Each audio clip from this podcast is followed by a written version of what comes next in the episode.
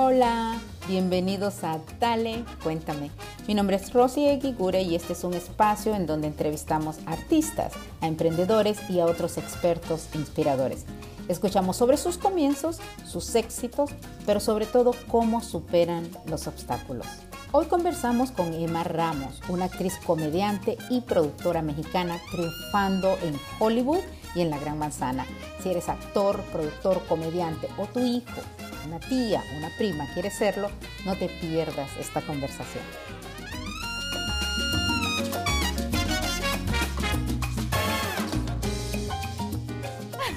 Ay, Rosy, no te quiero, no quiero crush your soul aquí, me haces las caritas así de, por favor no me digas eso. Sí, hay una verdad muy grande. Hay, te voy a decir, bueno, yo te voy a decir mi opinión. Yo pienso, hay una cosa que se llama el, en francés el, como el corazón llora, ¿no? Eh, y es una cosa que todos los artistas tenemos que proteger.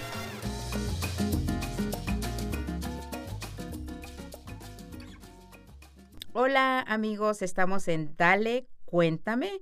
Y hoy estamos aquí súper emocionadas porque estamos con Emma Ramos. Emma Ramos es una talentosa muchacha mexicana, productora, bueno, es de todo, es actriz, es, productora, es co-creadora de conceptos, es, un genio y estamos súper contentos de que esté aquí. Bienvenida, Emma. Gracias, Rosy.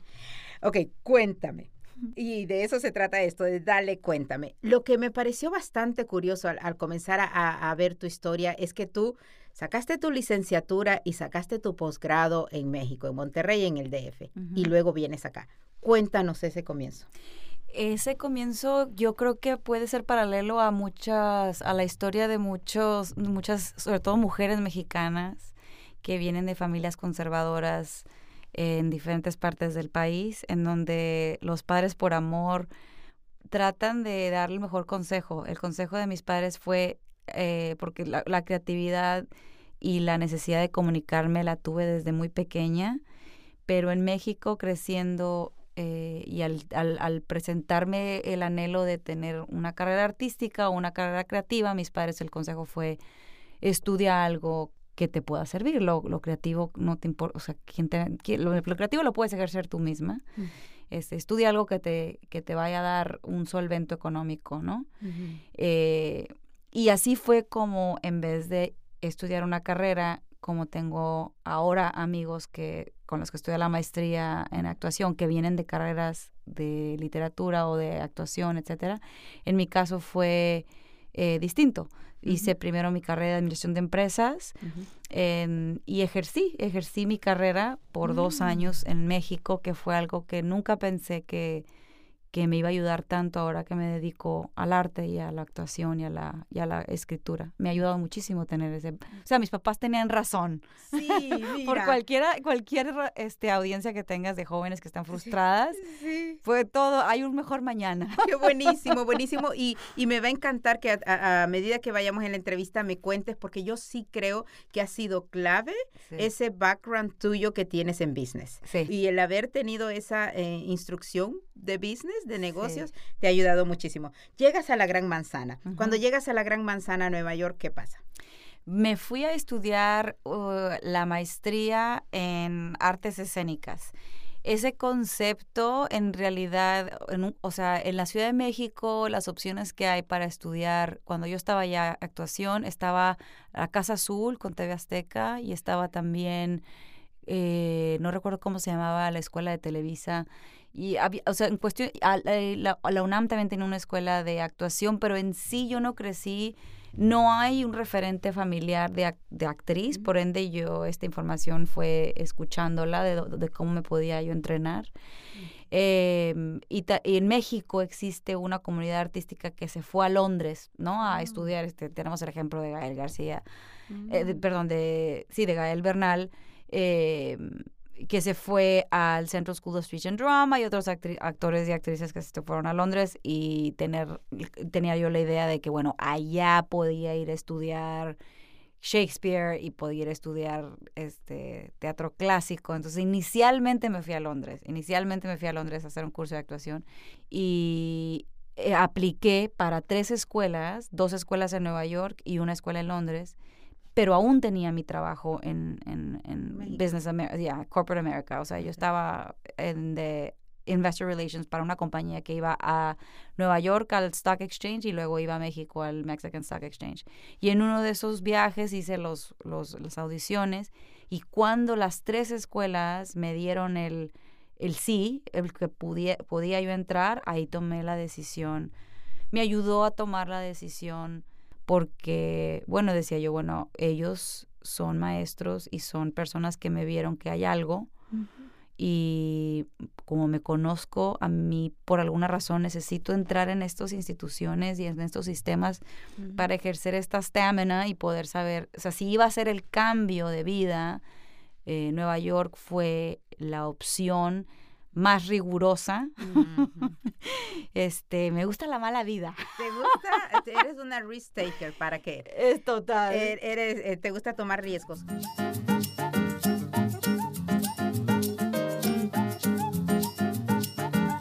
Aquí va una historia que creo que se adecua a lo que tu podcast está logrando, que es contar historias de la parte difícil de, de, lograr en donde estamos. Mi primer contrato de televisión, ahora ya lo puedo decir, fue con CBS, un show que se llamaba Unforgettable, pero hay una historia de migración ahí, hay una historia de, que, que, me encantaría platicarte por, por a ver si inspira a alguien. Eh, yo estaba graduándome de la escuela, para las personas que no saben, las escuelas eh, de actuación lo que hacen es al final de tu tercer año eh, hacen una cosa que se llama showcase, en donde traen a agentes y a representantes, ven, tú preparas tu escena y después tienes tus meetings con ellos y si te quieren representar, bueno, tú firmas y empiezas tu carrera, ¿verdad? Yo tuve la fortuna de empezar a trabajar con una representante justo después de la carrera y yo ya tenía trabajando como actriz durante la carrera. Ah. Cuando llega la oportunidad de trabajar para CBS, que era mi primer contrato de televisión, yo estaba eh, en una visa, porque yo soy mexicana. Cuando estudias en Estados Unidos te dan una cosa que se llama OPT. El OPT funciona como green card, o sea, tú puedes trabajar por ese año como si fuera green card. Y tú estás aplicando, hay artistas que piensan, ok, me voy a quedar en Estados Unidos a ejercer, y aplicas para una visa que se llama O1, que es el Artist Visa, ah, que es el Alien with Extraordinary Abilities, que es tienes que aplicar un, tienes que ser un machote así gigante, justificar casi casi que mi sangre es, o sea, de un marciano, o sea, es una cosa tremenda. Entonces, una vez aplicas y el gobierno te dice, ok, tú tienes permiso de quedarte, ¿no? Pero lo que sucede es que un artista, o sea, yo estoy haciendo todo esto y trabajando y yo no controlo los tiempos del gobierno. Entonces, cuando a mí me dan ese papel, ese día yo filmo en CBS y la, mi visa estaba cambiando de OPT a, a O1. Entonces fue el día justo del gap in between oh, las, la, la, mm, que yo me acuerdo, tenía sueños, tenía pesadillas pensando que la persona, porque ya me la habían este, aceptado, me, la, me, habían dado el oh, sí, pero no tenía el, papel, el sello. Mm. Entonces yo me imaginaba a la mujer, a las, ya sabes, en la oficina de gobierno comiendo chitos, este, ahí esperando a mi visa, yo decía, yo le mandaba vibra, ya sabes, sin conocerla yo, por el amor de Dios, mándamela por favor. Entonces, en ese momento, cuando a mí me otorgan el O1, justo sucede que las televisoras más importantes tienen esta regla en donde no van a contratar a actores con O1. O sea, van a poner por encima a los ah. americanos una manera de proteger a los americanos.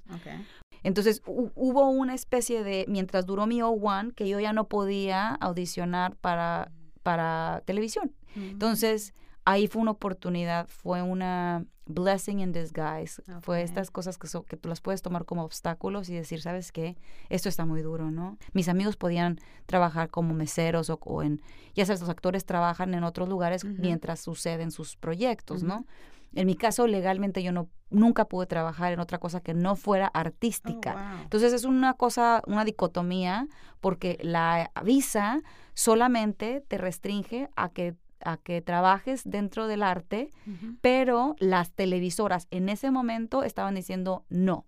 Entonces, económicamente tú tenías que tener, o sea, yo con un contrato de teatro no me alcanzaba para vivir en Nueva York. Entonces tenía que trabajar dando clases de teatro, mm. dando clases de vocalización, haciendo, o sea, de que mm. Este tutoreo para niños, pero tenía que justificar la persona que me contrataba, tú tenía que escribir que estaba dando clases de arte. Entonces, o cuando hacía una bonita amistad con, con algún director en teatro, con algún director en, en, alguna, en algún short film o algo que, que pudiera hacer, todo tenía que ser dentro mm. de lo artístico. Entonces fue un poquito más narrow el, el, el, lugar donde podía yo moverme. Fue un poco difícil, pero esa limitación se convirtió en una enseñanza de enfoque Claro, y, es bien interesante y me encanta que hayas tocado el tema porque yo te juro desde mis comienzos hace un ratito, unas cuantas décadas, mi fascinación ha sido como comunicadora hacer segmentos de inmigración o de finanzas. Yo decía, pero pero hay cosas que la gente no sabe qué hacer y hay varias visas. Lo importante es que es que busquen información y existen diferentes tipos de visas con las que la gente puede obviamente legalizarse. Me encanta que conozcamos tu historia y cómo tú luchaste y trabajaste y seguiste usando de nuevo. Tu business background, tu, tu eh, background de negocio eh, te sirve mucho. Pero quiero pasar ahora a la parte de bots. Eh, quiero pasar a, esta, esta maravilla que co-creaste, una web series, y, entiendo que llegó a Hulu. Entonces, cuéntame cómo lo comenzaste, de qué trata.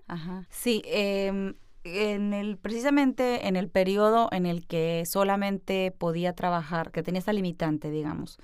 Otra de las cosas que, que podía hacer es generar mi propio contenido, puesto que eso, algo, eso es artístico. Y fue en un momento en Nueva York en donde había muchos creadores como Issa Rae o como la gente de High Maintenance que estaban haciendo web series que pasaban y que se las compraba una televisora, ¿no? Se quisieran el concepto de web series y luego se convertía en una serie.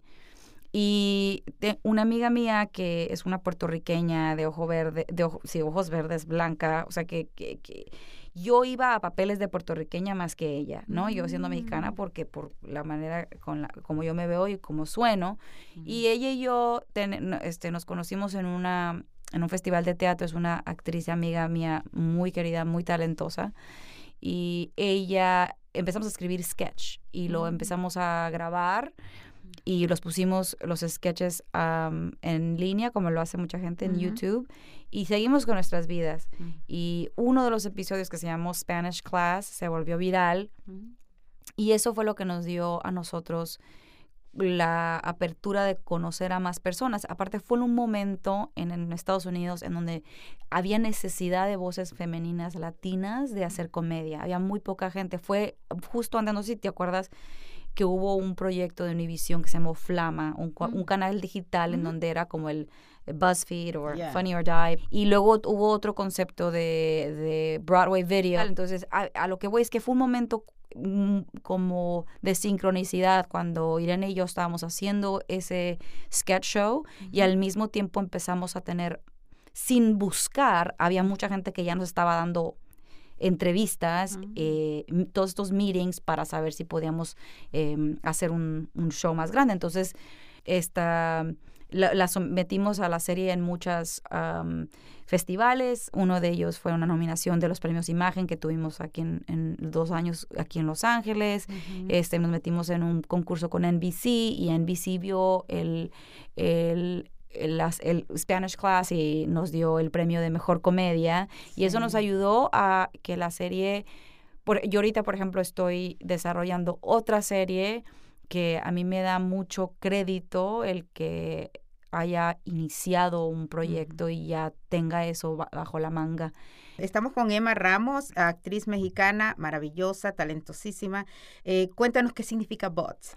O sea, es una burla, o sea, es una, es una burla nuestra. Mira, las latinas tenemos este pear-shaped body, ¿no? Entonces nos, nos burlábamos y decíamos, ¿cómo podemos em, tener, o sea, reírnos de nosotras mismas? ¿Cómo, nuestra, ¿Cómo es nuestras vidas que tú naciste en Puerto Rico y yo en México y resulta que tenemos muchas cosas en común? Y así es, y eso es lo que me encanta y qué bueno de nuevo que lo mencionas porque si ves este, este programa de verdad es para que inspire a cualquier persona de cualquier parte, hablamos español todos y, y qué, qué importante, yo creo mucho en que en la unión está la fuerza y no importa de dónde somos y si nos unimos nos hacemos más fuertes. Y me encanta que hayas unido tus fuerzas con él.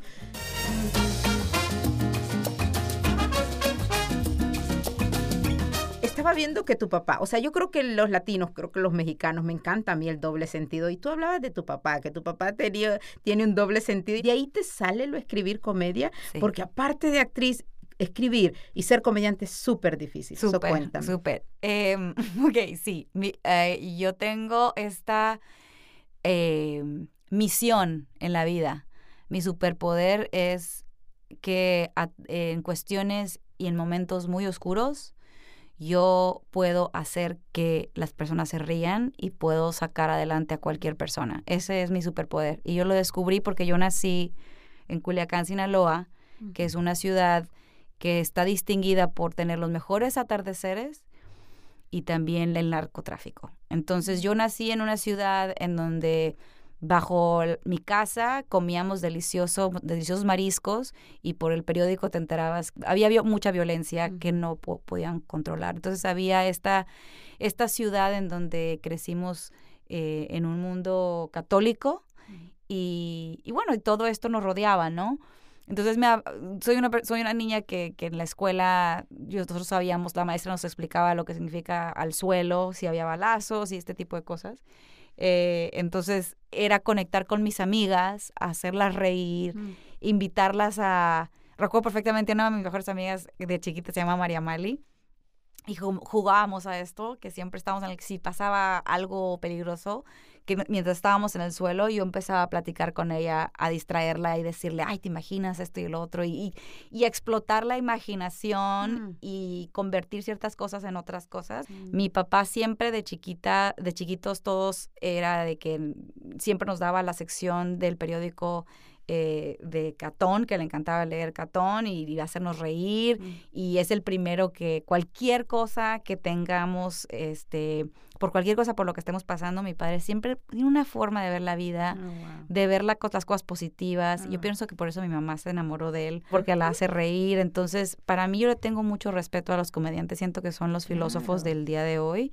Para mí son así como los magos del planeta, ¿no? Claro yo tengo que hacerte, tengo que regresar antes de hablar ya las dos preguntas finales, pero tengo que regresar con Emma Ramos a hablarnos esto de la comedia. Yo siempre he tenido esta duda, pero yo he oído, he escuchado en algunos comediantes y yo no lo creo cierto, y menos con lo que me acabas de hablar, que son las personas más tristes, los comediantes.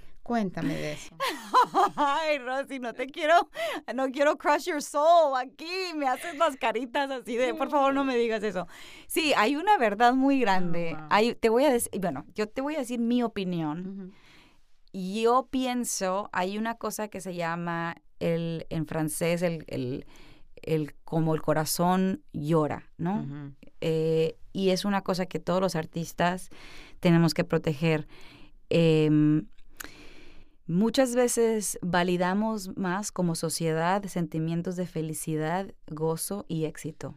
Y yo, en mi vida personal, he tratado de invitar a las personas que me rodean a no tener miedo a decirle sí a la tristeza y al dolor. En el caso de la comedia, que es lo que me estás preguntando, mis eh, comediantes favoritos es gente que precisamente siente mucho y siento que esta mm. parte de la tristeza, de la depresión que está conectada con la comedia es una forma, es un es el superpoder que lo, lo que quiera creer, Dios, quien, quien, quien esté corriendo este planeta, pero el ser humano que tiene las conexiones neuronales en donde es depresivo y es, absorbe la información y, ve el lado oscuro, la comedia es como un salvavidas para esa persona, ¿no?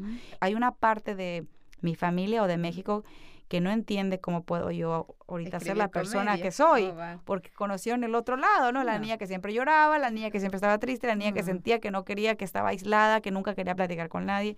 Entonces, este, Nunca somos los mismos de ayer, creo yo. Te digo, yo creo, sí te entendí, te agradezco muchísimo esa explicación. No quiero dejar de que la gente sepa de tu talento. Tú has estado en NBC, en CBS, en todos estos lugares y ahora mismo en una serie en NBC. Eso, háblanos de esos proyectos en los que estás. So, Bots está en Hulu, ¿no? Pero háblanos de los proyectos en esta serie y en las series que están ahorita estoy haciendo un papel recurrente en una serie de NBC que se llama New Amsterdam, que es el Grey's Anatomy, de, o sea, es el programa de hospital de NBC. Eh, curiosamente, yo, yo fui a audicionar para esta, este proyecto cuando era piloto y ha sido una experiencia inolvidable. Es la primera vez que me toca ir con una serie de, ya estamos ahorita grabando la, em, eh, season 2 y estamos lo que sucede es que ahora ya conozco a todas, ya los me conocen todos los de cámaras y todo. Es un staff gigantesco y es un, es un grupo de personas y de actores increíbles, talentosísimos. Em, sucede que empiezo a hacer cortometrajes también, que hay dos cortometrajes que están ahorita en HBO que me han ayudado muchísimo a consolidarme como actriz, porque tengo lo que le dicen los americanos el body of work, ¿no? Esos, esos proyectos em, me han ayudado mucho a que si las personas em, quieren conocer un poquito más de mi carrera como actriz, pueden ir a HBO a ver estos, a estos cortometrajes. Eh, estoy haciendo, voy a, estoy a punto de grabar una película, eh, que todavía no puedo decir cómo se llama, pero lo vamos a grabar aquí en Los Ángeles. Es, es el primer proyecto que yo de verdad estaba muy, muy, muy anhelaba mucho hacer un proyecto con México. es un proyecto ah, americano, pero incluye a, un cast mexicano. Y como mexicana es como que, oye, pues... Qué orgullo, ¿no? Qué orgullo. Y precisamente como mexicana, em, Emma Ramos, y, de verdad que tú en tu webpage, que está eh, preciosa, y ahí pueden encontrar incluso todo lo que tú has hecho. Que tú estás viviendo entre Nueva York y Los Ángeles y has visto hasta ahora recientemente y ves la gran diferencia. Pero ese consejo a nuestra gente, no sé, de lucha, de, de superar obstáculos, ¿qué le dirías para finalizar? Les diría que la pregunta más importante que nos debemos hacer diaria, pienso que ah, la pregunta de identidad. Es una pregunta que a veces se asocia con nuestra gente, ¿verdad? Es como que, bueno, ¿de dónde eres? Entonces yo pienso que em, para, la, para nuestra comunidad que, que, te escucha en este podcast, si, si se sienten que están teniendo problemas de identidad, de no saber dónde, dónde pertenezco, ¿no? Que es una pregunta constante. ¿Quién soy si hablo español y vivo acá? O si cuando voy para allá, pues tampoco soy de, de allá. Y es a veces nos aísla mucho este, esta vida que escogimos porque hay que decir que escogimos, no hay que ser víctimas. No, totalmente. Siempre. Entonces yo pienso que cuando tengan esa, esa duda, sientan, mi consejo sería eh, que no tengan miedo de sentir que eso, esa desventaja es un superpoder. Es un superpoder eh, tener esta capacidad de ser flexibles, de ser, de entrarle a todo y de de saber que no importa si no eres de aquí, de allá, si hablas dos idiomas, si tienes acento en ambos idiomas, si te sientes no comprendido por porque, a ver, soy americano, pero es que soy de, pero viví en Miami, pero es que luego me fui acá y luego acá y luego que si mi hijo, que si... Eh, eh, todo ese, ese, esos submundos dentro de ti mismo te hacen ser la persona más especial y a eso, o sea, es, eh, somos estos trovadores, estos pioneros, ¿no? De, del mundo, tratando de buscar. Sí, te agradezco mucho. Por favor, busquen a Emma Ramos. Dios mío, yo, yo vi y, sabemos que Nalib, de donde ella, la organización esta de productores latinos, eh, eh, donde ganaste premios y demás, ellos, ellos te recomiendan mucho em, y, y se los agradecemos, pero pero me ha dejado impactada. De verdad que yo vi, hablé contigo por teléfono, sigue haciéndonos reír, sigue eh, compartiendo tu talento como actriz y, de verdad estás inspirando y por eso está aquí en Dale Cuéntame. Gracias por estar aquí. Gracias, Rosy.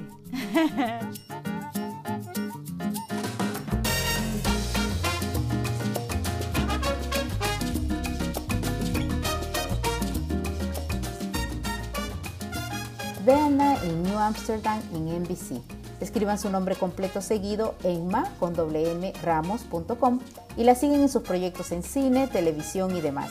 Felicidades a sus papás por el énfasis en el estudio. Ella es una joven brillante que ha cumplido tantas metas y si ganar el Oscar es otra de ellas, seguro que lo hace. Honrado de haber compartido cafecito con ella aquí en Dale, cuéntame. Síganos en Facebook, Instagram, Twitter y ahí se enterarán en dónde pueden escuchar nuestros episodios en cualquier momento. Gracias, hasta la próxima.